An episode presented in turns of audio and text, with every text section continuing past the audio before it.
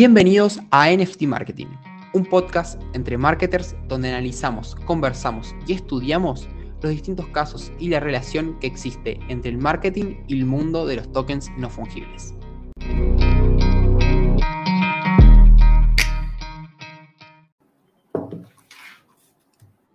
Hola a todos, ¿cómo andan? Bienvenidos a un nuevo episodio de NFT Marketing.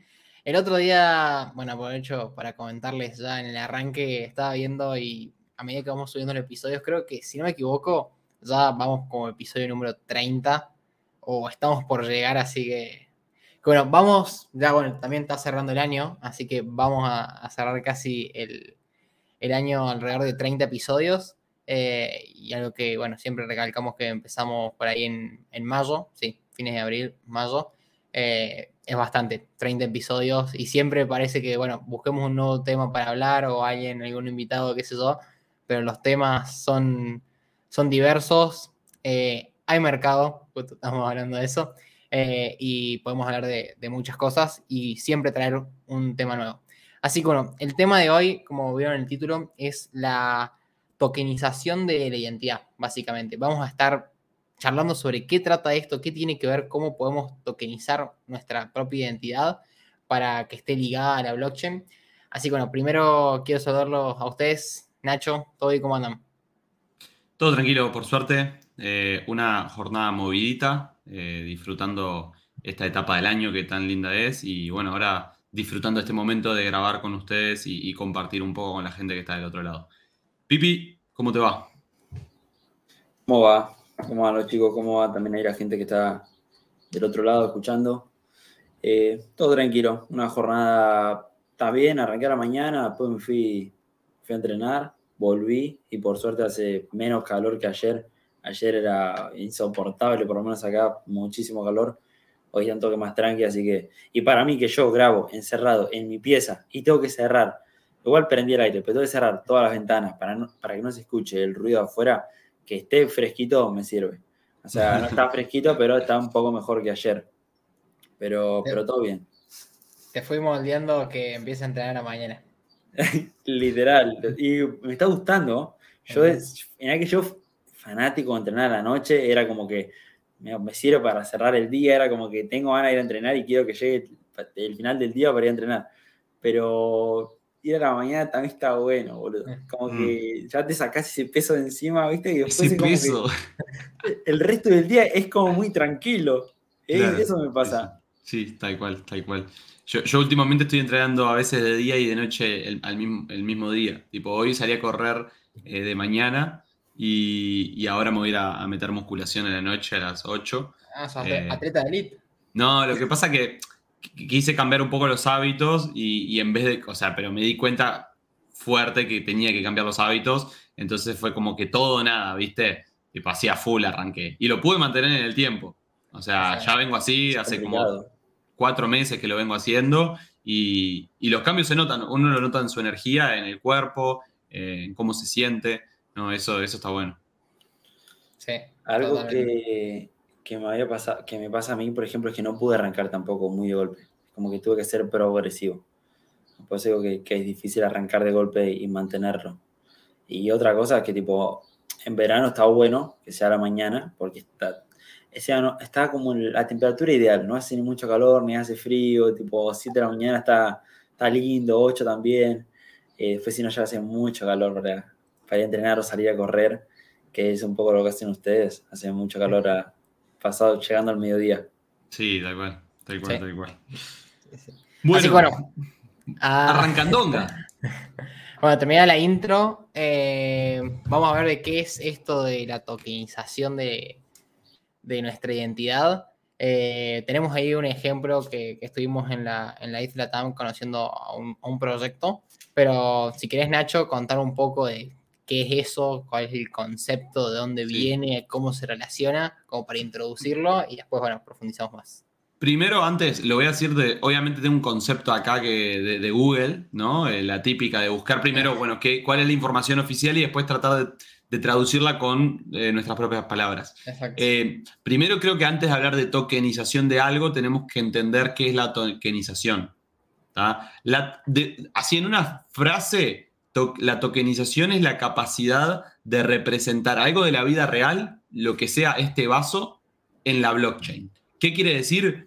Que este vaso esté tagueado con un código que es trazable, se le puede hacer seguimiento a la blockchain y, y, ver que este vaso se hizo en tal país, en tal año, en tal fecha, eh, lo hizo tal persona, que se le pueda justamente asignar ciertos atributos a este vaso que le den una identidad en la blockchain. Esa es básicamente una forma que tenga su propio código único e irrepetible en la blockchain. Te, interrumpo ahí. Eh, justo el viernes pasado eh, fue un evento de Barkle, que es una empresa acá de Córdoba, si no me equivoco, que se encarga de hacer eso. Tokeniza, pero está muy ligado a lo que son los objetos físicos, ligado a la ropa.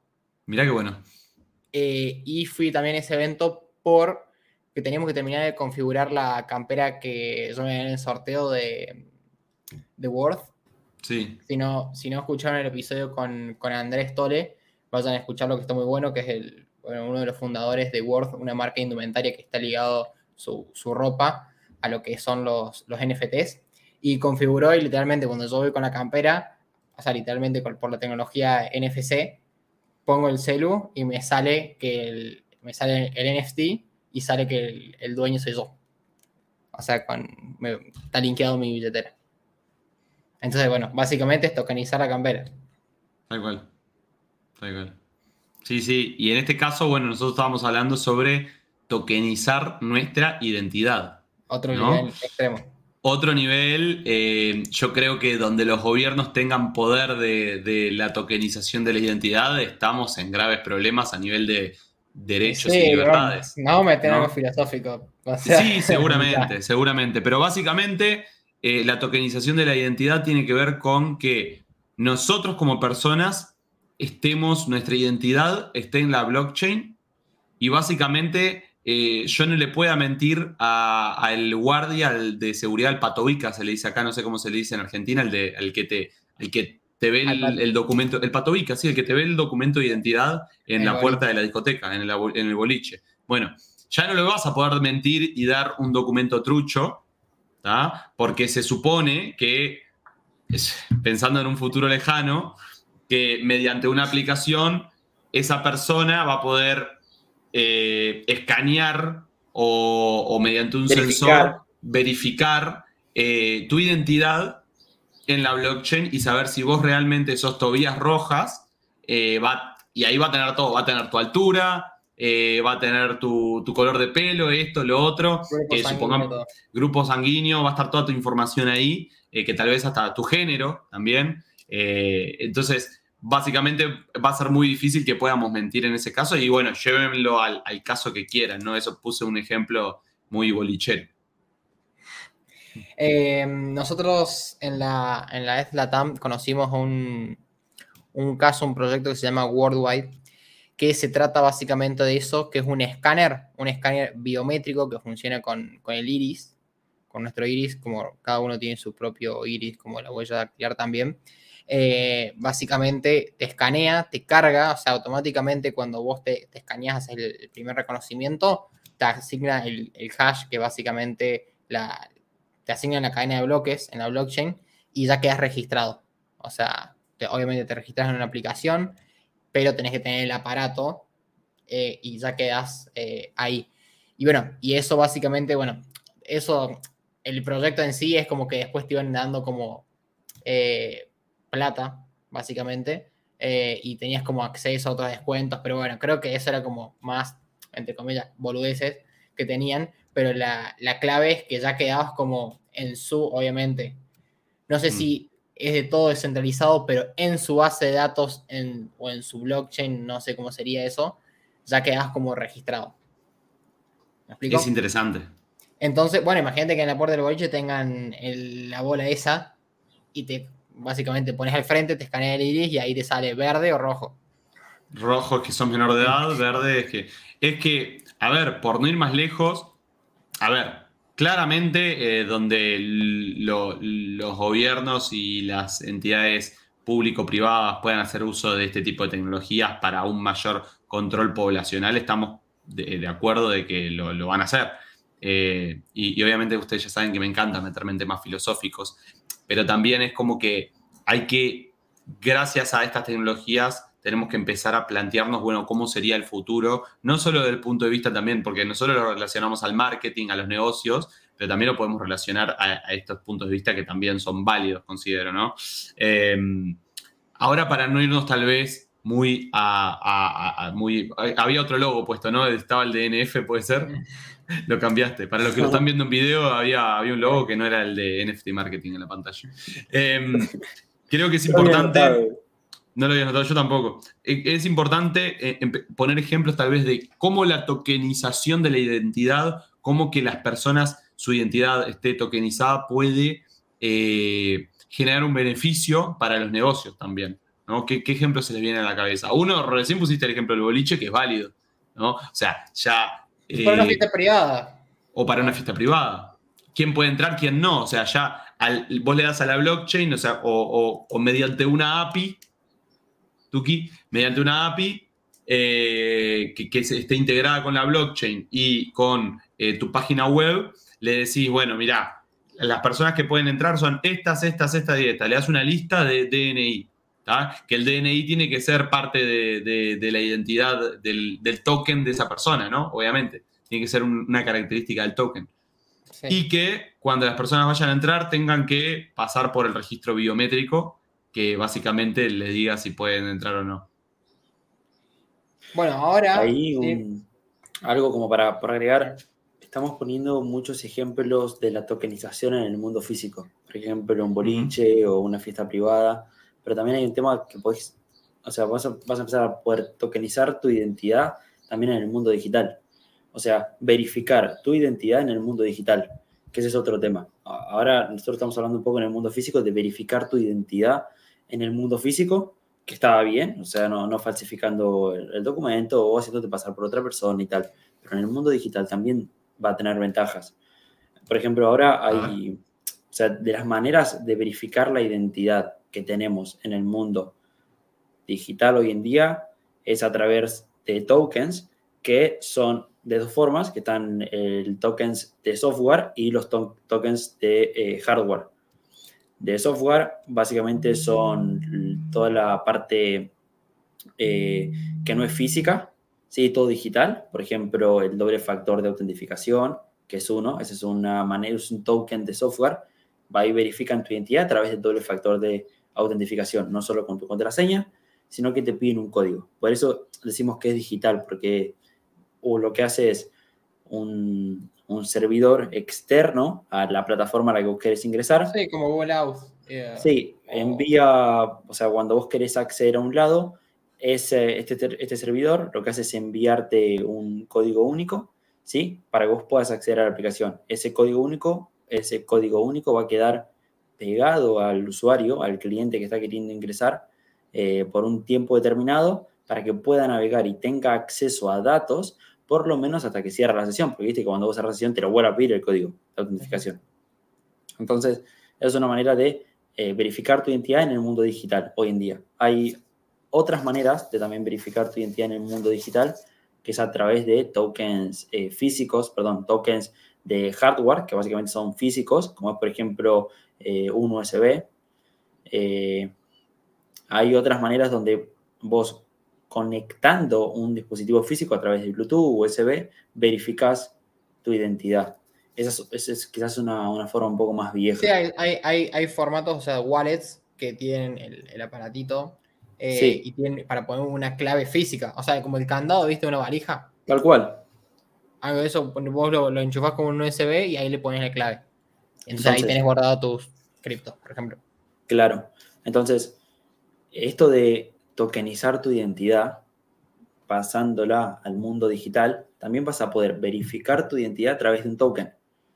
Sí, que ojo, eh, no es muy diferente a lo que se hace actualmente. Y ahora al final podríamos hacer un, resumen de eso, de cuáles son las diferencias de esto que se supone que es nuevo, comparándolo con, con, lo viejo. Total, ya estamos verificando nuestra, nuestra identidad en el mundo digital. Sí, la estamos verificando a través de tokens, como dije, de software, tokens de hardware y ahora tenemos estos eh, tokens que serían, eh, ¿cómo podríamos llamarlos? En la blockchain. Sí, tokens web. Sí, eh, encontré por ahí que, que los nombran, tokens web, donde vas a poder verificar tu identidad. Eh, mm, esto mm, básicamente no es muy diferente a lo, a lo que ya se, se, venía haciendo, que es básicamente, ahí está, ahí volvió Nachito. Volví, volví. Me había ido dos minutos. Un poco de, de nada, esto de la verificación digital que ya existía a través del software, de hardware y ahora a través de tokens web, que es un poco lo, lo que se conoce. Y nada, comentando eso, que de que ya existía, no, no es algo nuevo, pero sí que va a traer ventajas. Sí, yo creo que hoy existe el avance tecnológico necesario como para hacer esto masivo, que tal vez y hay mayor eh, eh, hay como que mayor adaptación de la audiencia para eh, justamente incorporar estas nuevas tecnologías a su día a día. Eh, por no ir más lejos, hay muchos países, creo que Argentina también, si no me corrigen, pero hay muchos países que tienen su DNI en, el celular. Además de físico, está en el celular. Hay una, aplicación acá en Argentina que lo tenés digital. Hay una aplicación ahí en Argentina, perdón, se te había trancado un poco. Hay una aplicación ah, ahí en Argentina. Exactamente, exactamente. Pero claro, el tema está la aplicación, quién controla eso y el ser básicamente eh, que esté en la blockchain que es descentralizado. O sea, descentralizado en el sentido de que si se cierra esa aplicación, bueno, acá la de Argentina, creo que se llama Mi Argentina, eh, es como que, bueno, no, no tenés otra forma de acceder al DNI digital. ¿Me explico? Bien. En cambio, con sí, claro, no, no tenés otra forma de acceder al DNI digital. O sea, salvo con una foto, obviamente, pero bueno, sabemos la diferencia de un JPG. Lo, repito, lo repito porque se te tranca un poco, ¿eh? Ah. Y, si no, es como que no, no, capaz que yo porque te estoy viendo, entonces capaz que y te voy siguiendo, ¿viste? Pero el que escucha, escucha. Así más o menos. Para mí que estás, estabas laburando y dejaste subiendo un archivo a Google Drive o algo de eso. ¿Viste? Algo de eso. ¿Se me traba ahí? Ahí no, va a haber. No, no, no se te traba, por lo menos yo te veo bien. Sí, lo veo bien, yo lo veo trancadísimo. No, yo lo veo, yo lo veo excelente. ¿eh? Ah, ¿Ah sí? ¿Y lo escuchás bien? Sí, sí. También, a los dos. Ah, mirá, ah, entonces cosa mía. Cosa mía. Chao, Nacho. Ah, no, ahí está.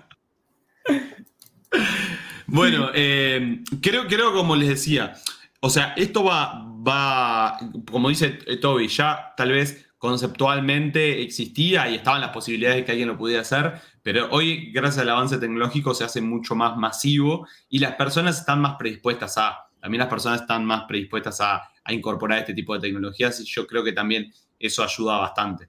Eh, entonces, cuestión de, de tiempo para que poco a poco veamos cómo la tokenización de nuestra identidad eh, empieza a, ser un recurso no solo para los gobiernos, sino que también para las empresas a la hora de, asignarnos beneficios, utilidades, eh, tal vez hasta los, los, NFT pasan un poco a segundo plano, ¿no? O sea, no a segundo plano, pero es como que hoy necesitábamos de los NFT para verificar la, la pertenencia a algo, la utilidad a algo, ¿no? Intercambiar esos NFT te le daba la posibilidad de transferirle esas utilidades a otras personas y en un futuro tal vez esas utilidades no solo pueden estar en un NFT, sino que también pueden ser parte de uno. Las, utilidades, o sea, cuando se tokeniza la, identidad, puedes transferirle a una persona utilidades, no solo a un NFT. Y creo que eso también está interesante, ¿no? Tal cual. Eh, o hay también uno de los beneficios que, que, pueden tener las empresas es que van a controlar, no es, tanto la, empresa, sino también es un beneficio para el usuario, porque la empresa va a poder controlar a, qué, a los datos que puede tener acceso el usuario. Por ejemplo, cuando entras a Facebook, a los datos que tienes acceso son a los tuyos, no a todos los que tiene Facebook de todos los usuarios. Entonces, cuando vos, para la empresa sería un beneficio porque eh, cuando se meta esto de la eh, verificación ¿sí? autentificación a través de los tokens web. Los tokens web son más seguros, son menos bloqueables que una contraseña, menos hackeables. ¿sí? Ah. Eh, va a llevar más tiempo hackearlos, entonces eh, son muy, muy seguros. Por eso hay un beneficio, va a ser más seguro para todos y también para la, para la empresa que, que, tiene usuarios. no necesariamente Facebook, puede ser un comercio normal, una tienda web, y hay personas que realizan compras dentro de un marketplace, dentro del sitio, entonces esto eh, te permite controlar más los datos a los cuales las personas tienen acceso. se me ocurre, se me acaba de ocurrir algo, no sé si me escucha bien ahí, pero... Sí, sí, te escucho. Eh, yo por los dos, mientras vos lo vas comentando, yo salgo y vuelvo a entrar porque creo que es tema eh, de vos y yo. Así que salgo y vuelvo del StreamYard. No, eh, algo que se me ocurrió recién, que si sabemos, bueno, vamos a tokenizar nuestra identidad y gracias a eso, gracias a eso, vamos a poder adjudicar ciertas cosas, como por ejemplo nuestra wallet, a nosotros. ¿Por qué? Porque yo tengo, por ejemplo, mi, mi MetaMask, pero nadie sabe, o sea, que ese código me pertenece a mí, o sea, a Franco Zanoni. ¿Me explico? Ah, sí, sí. Bien, entonces, ¿cómo a través de la tokenización es posible capaz que esa, esa wallet, que no va a decir que es mía, pero el, código, la dirección de la wallet sí. Entonces, ponerle que esto de que habíamos hablado de Worldwide, que tiene el escáner biométrico, eh, que haya uno en cada local y directamente, o sea, cómo pasamos de el efectivo, de sacar plata o la tarjeta, a directamente después pagar con un QR y que terminemos pagando con el, nuestros ojos. Es que eh, sería, sería muy similar, eh, no sé si recuerdan nada, película en que las personas pagan con... Con tiempo. Con tiempo. Con tiempo. ¿Me acuerdan? el, precio mañana. Sería algo muy similar. Si se ponen a pensar, o sea, al final nosotros, eh, o sea, esas personas iban, trabajaban y por trabajar les daban tiempo y ese tiempo les permitía comprar cosas, ¿no? Productos o servicios. Y a su vez, cuando se quedaban sin tiempo, es como que morían, ¿no? No les quedaba tiempo de vida. Eh, entonces mostraban cómo había personas incluso que podían llegar a, vivir tipo miles de años. Había personas que vivían miles de años porque tenían mucha plata, ¿no? Porque eran millonarios del tiempo.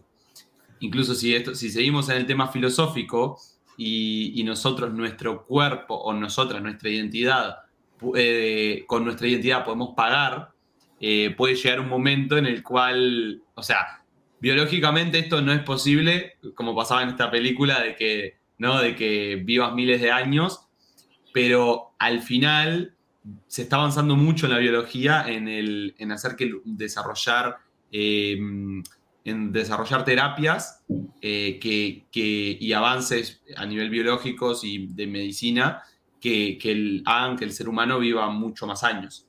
Eh, si, quieren, cuento algo, o sea, va a llevar un tiempo, pero tiene que ver relacionado con esto. Dale, dale, sí, sí, de una. Que mm, es sobre Hadari, en su segundo libro. Eh, él explica de que, y en una, en una, entrevista, habla que para el 2050 la, muerte va a ser una, una elección. O sea, que las personas van a poder elegir, obviamente pagando, van a poder elegir que no pueden morir, o sea, biológicamente, o sea, naturalmente, obviamente, si salís y te pisa un, auto, sí te vas a morir. Pero naturalmente, biológicamente, no es que te vas a morir por viejo, por, porque tenés 90, 100 años sino que vas a poder continuar con, vida y eso básicamente a través de, estudios médicos. Pero también dice esto de que cómo se va a separar la brecha de que las personas que tienen plata, o sea, millones, van a poder realmente vivir miles de años, o sea, si es que no nos pisa un tren, y cómo las otras personas no van a poder acceder a este, este servicio, a este producto, de que les extienda los años de vida. Eso es lo que lo cuenta y bueno, o sea, todo, o sea, queramos no, todas las películas más futuristas como esta y demás, o sea, literalmente como que plantean como... Te preparan para el futuro. Algunas le pegan, otras no, como bueno, el Volver del Futuro eh, dos que todos esperaban que ya para el para alrededor del 2010, eh, entre el 2010 y el 2020, no me acuerdo cuál era el año exacto, eh, ya hubiera autos que vuelan y todo eso, pero no tenemos autos que vuelan, pero tenemos aviones. Sí, tal cual, tal cual. O sea, tecnológicamente es posible. El, tema es que todavía eh, no hay demanda. Por ejemplo, viste que, ah, no sé si vieron un típico videito de un loquito que tiene unas cosas acá en los brazos y vuela, tipo Iron Man. bueno, eh, o sea, está la tecnología para hacer volar cosas y, moverlas. Eh, el tema es que como no hay demanda, porque hacen falta regulaciones y demás, porque para hacer que los autos vuelen, hay que hacer regulaciones de, no sé, viales en el, en el, en, el no, Aparte, aparte, la libertad de uno termina cuando empieza la de otro, porque imagínate que eh, si una persona puede elegir volar en el auto y si viene el avión, ¿cómo tienen que salir regulaciones para mm. eso? Por eso, por eso. Por eso. Eh, así que está. Eh, nos fuimos por la rama, pero creo que está bueno entender que, que muchas veces vamos a traer temas que terminan siendo más más filosóficos o que se terminan desprendiendo este tipo de charlas. Y bueno, porque lo mismo, o sea, mismo Bitcoin y lo que plantea de la libertad de la descentralización es algo, es un, sí, una idea, una filosofía eh, que, que, plantea, bueno, en, en, sus inicios Satoshi Nakamoto, o sea, que no sabemos quién es, pero bueno, es lo que plantea. Y también iba a decir de cómo se podía aprovechar esto del escáner biométrico y toda la autentificación de token de nuestra identidad con en lo que es la, votación. Mm. O sea, porque hay, las elecciones. en, las elecciones, exactamente. O sea, en la historia ha habido muchos fraudes en el sentido de que personas o votan dos veces, o no sé, muchas cosas, y cómo esto, cómo esto podría ayudar, pero también hay que ver, bueno, hay que plantear de que, bueno, hay personas que tienen mayor acceso a esto y otras personas que están más en la periferia de cómo acercamos esto. Y bueno, y se trata de esto, de cómo acercamos lo que es todas las criptomonedas, blockchain, Web3 a esas personas que todavía no tienen como, obviamente ahora está re democratizado que cualquier persona puede tener acceso a Internet eh, y escuchar sobre estas cosas, pero bueno, cómo realmente se involucran a las personas. Tal cual. Me encantó el episodio de hoy, che. O sea, es como, me parece que está bueno porque no es un tema que solo nos va a afectar a nosotros, sino que, o sea, no va a afectar solo a los negocios, sino que a nuestro día a día. Y, es bien bajado a la realidad. O sea, es algo bien tangible. Creo que, o sea, es un episodio que probablemente cuando hablamos de NFT eh, se les puede complicar más entenderlo que si hablamos de, tokenizar la identidad. Creo que es algo más que, que cada uno lo puede sentir más en su día a día. Tal. Ahí un poco como para eh, calmar las aguas, que básicamente todavía es algo de lo que estamos un, poco lejos. De hecho, ya tenemos, por lo menos en lo que es lo digital, tenemos otros métodos que verifican nuestra identidad. Eh, obviamente hay diferencias, algunos tienen ventajas, otros tienen otras ventajas, algunos tienen otras. Y que lo que va a permitir esta verificación nueva a través de tokens es que va a ser un poco más segura porque es menos, menos hackeable, más que nada porque el código, el, fragmento de código que se conecta al usuario, que se, se enlaza al usuario y le permite acceder a un sitio web, está compuesto por unos componentes que son más seguros que una cookie, por ejemplo, ¿no? que es un poco más, más hackeable.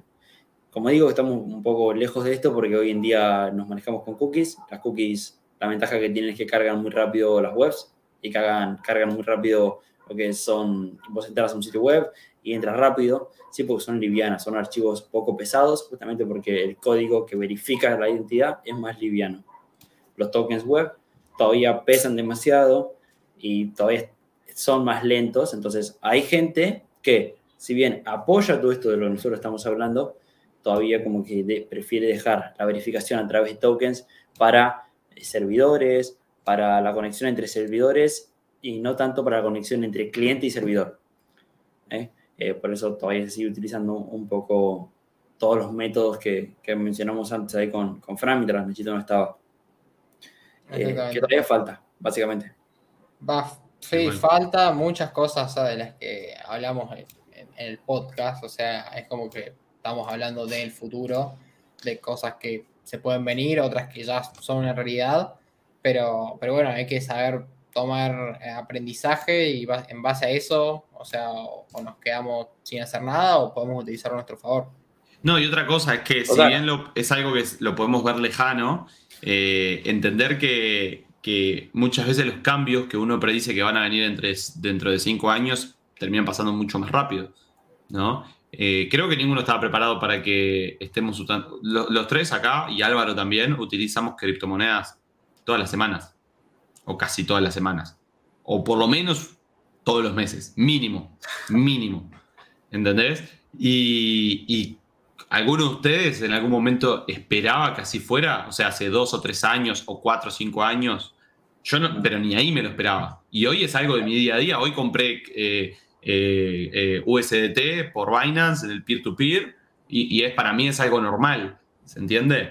Eh, sin embargo, hace un tiempo no me esperaba. Y bueno, y, y esto es lo mismo. O sea, acá, acá estamos ante una nueva tecnología que va a impactar en la vida de todos nosotros acá estamos un poco como que con la bola de cristal pensando en cómo esto se va a traducir en la vida real. Está bueno que cada uno, luego de escuchar este podcast, diga, bueno, ¿qué puede llegar a pasar? Y, y que, y, y eso lo que te permite es prepararte para el futuro, que no te agarre desprevenido al final. Sí. Creo que hay algo, vamos para aportar eso que vos decís, Nachito, nunca vamos a ser conscientes de que estamos en el futuro. Pero cuando estés en el futuro realmente, no vas a ser consciente de que estás en el futuro porque para vos va a haber otro futuro. ¿Entendés? Mm. Siempre vas a estar pensando en lo próximo que se va a venir. Por ejemplo, o sea, vamos a poner ¿no? un ejemplo, nuestros familiares eh, más, más grandes, nuestros abuelos, por ejemplo, para ellos quizás esto era el futuro. eh, Sí, te- tener un teléfono, eh, un teléfono esto da el futuro.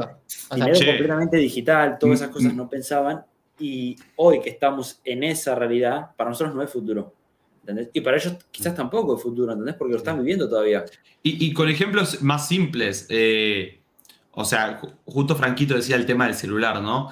Los, expertos en eh, electrónica de hace muchos años atrás, eh, probablemente si los revivís, o sea, todos esos expertos de hace 100 años, eh, un poco menos, capaz 50 años, ¿no? Los, que, de las primeras generaciones de electrónica, ¿no? Ponerle que los que estuvieron presentes y ayudaron a construir las primeras televisiones, que no sé si se acuerdan que tenía un tubo atrás, un tubo largo que, era, que eso hacía luz y eso permitía que se viera la televisión blanco y negro. Sí, sí, sí. ¿Cómo le explicabas a esa persona que ahora existe una televisión así de chica que es finita y lo primero que va a hacer, si le mostrás esto, el loco va a agarrar y va a decir, bueno, a ver, ¿y el tubo dónde está? Va a ir a buscar el tubo, ¿entendés? O sea, a lo que quiero ir con esto es que nadie se espera lo que, lo que va a venir. Es muy difícil para nosotros lo que estamos haciendo es predecir un poco, pero lo que va a terminar pasando es totalmente diferente y probablemente hay un montón de cosas que nos va a costar aceptarlas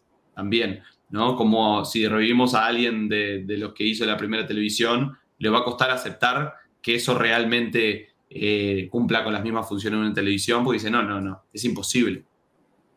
Una televisión tiene que tener un tubo atrás. Y nosotros, capaz que muchos de nosotros, si, si esto demora, no sé, 40, 50 años, capaz que nosotros no, porque nos gusta adaptarnos a los cambios, pero lo, lo de nuestras generaciones, dentro de un tiempo, cuando la, nuestra identidad esté en la blockchain, va a decir, che, no, no, no, yo quiero la, la cédula de identidad, quiero el Pero- DNI físico. Pero si lo estamos viendo ahora con eh, las personas cuando dicen, no, no, no aceptamos, tar o sea, aceptamos tarjeta, digo, no aceptamos efectivo. Hay lugares en Estados Unidos que ya no aceptan efectivo y va a venir una persona y dice, no, no, yo, te- yo tengo la plata, te quiero pagar con plata. Y te va a decir, Claro. Plata, plata. claro. Money. Y después va a pasar el que, no, no, dame el código QR. Yo no, no- no lo tengo Exacto. conectado con mi, mi iris a mi wallet. Exacto. Tal cual. Yo creo que eso re va a pasar. Re. Y es un poco lo que nos mueve también, a evolucionar, el no quedarnos conformes con esto. O sea, esto puede ser el futuro, pero está, está- estamos pensando en el futuro siguiente. Y cuando estamos Mm. en el futuro siguiente, vamos a pensar en el próximo futuro. Y así nos vamos a seguir moviendo. Tal cual. Totalmente, totalmente. Eh, ah, tenía, tenía una idea, algo más para comentar, pero ¿De qué era? A ver, no, se me olvidó. ni chance de comentarla como se te ocurra. No, no, no, no tengo ni idea. Lo ponemos en la descripción del podcast. Sí, sí. Eh, ah, bueno, esto era otra cosa igual. Eh, se, o sea, hay que tener también cuidado con quién tiene los datos. Esto porque imagínate si lo, si lo realizan a través del gobierno, se me hace acordar la peli de la peli no, el, el libro no es el de George Oswell de 1984. Uh, sí.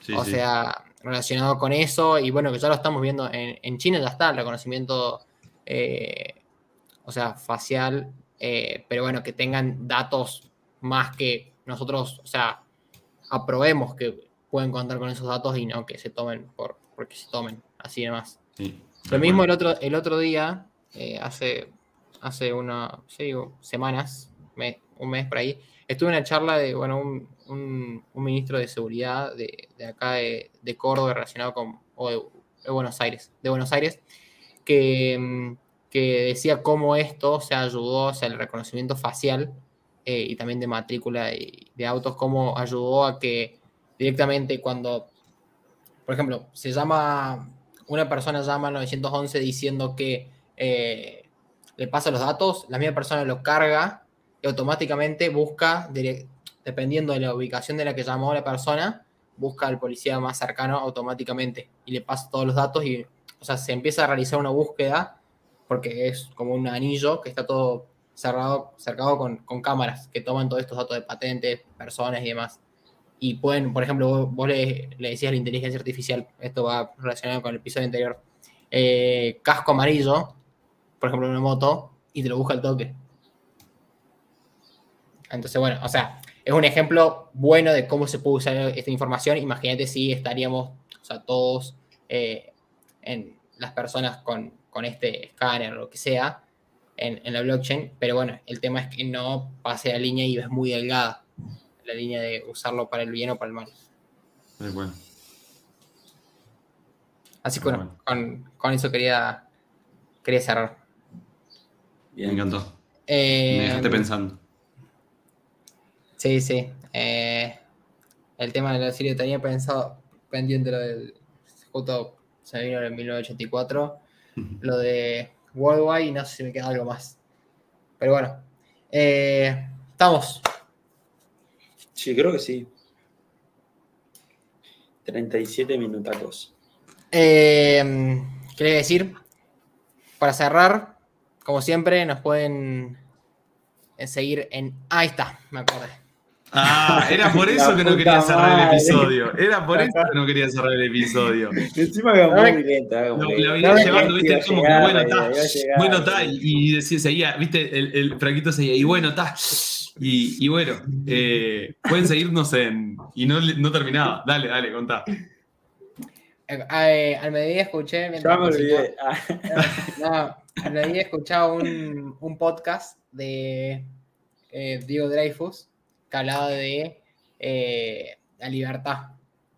Y cómo dice que la libertad o las personas, o el estatus, antes se regía, ahora también, pero en mayor proporción, proporción, antes era por la plata. Después pasó a decir, bueno, ¿de qué te sirve la plata si no tenés tiempo? Entonces, mientras más tiempo puedas vos decidir qué hacer, esa libertad, mejor.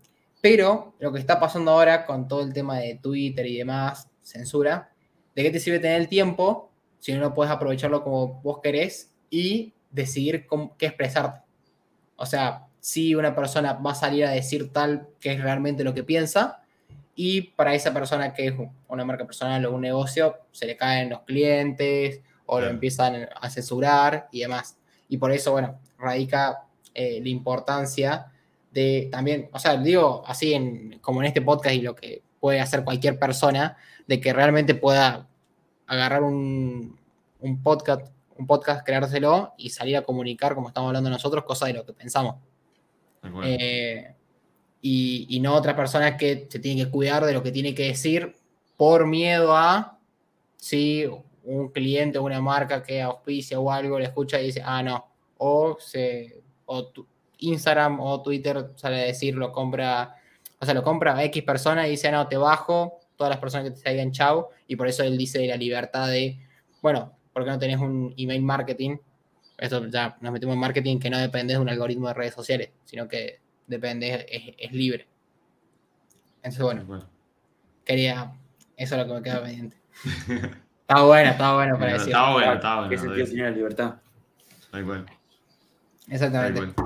Así que bueno, créense un podcast y salgan a. Y salgan a comunicar, carajo.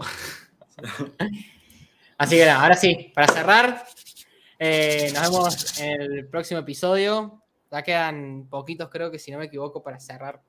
Dijimos con, con los chicos, nos juntamos, vamos a hacer como el cierre de temporada.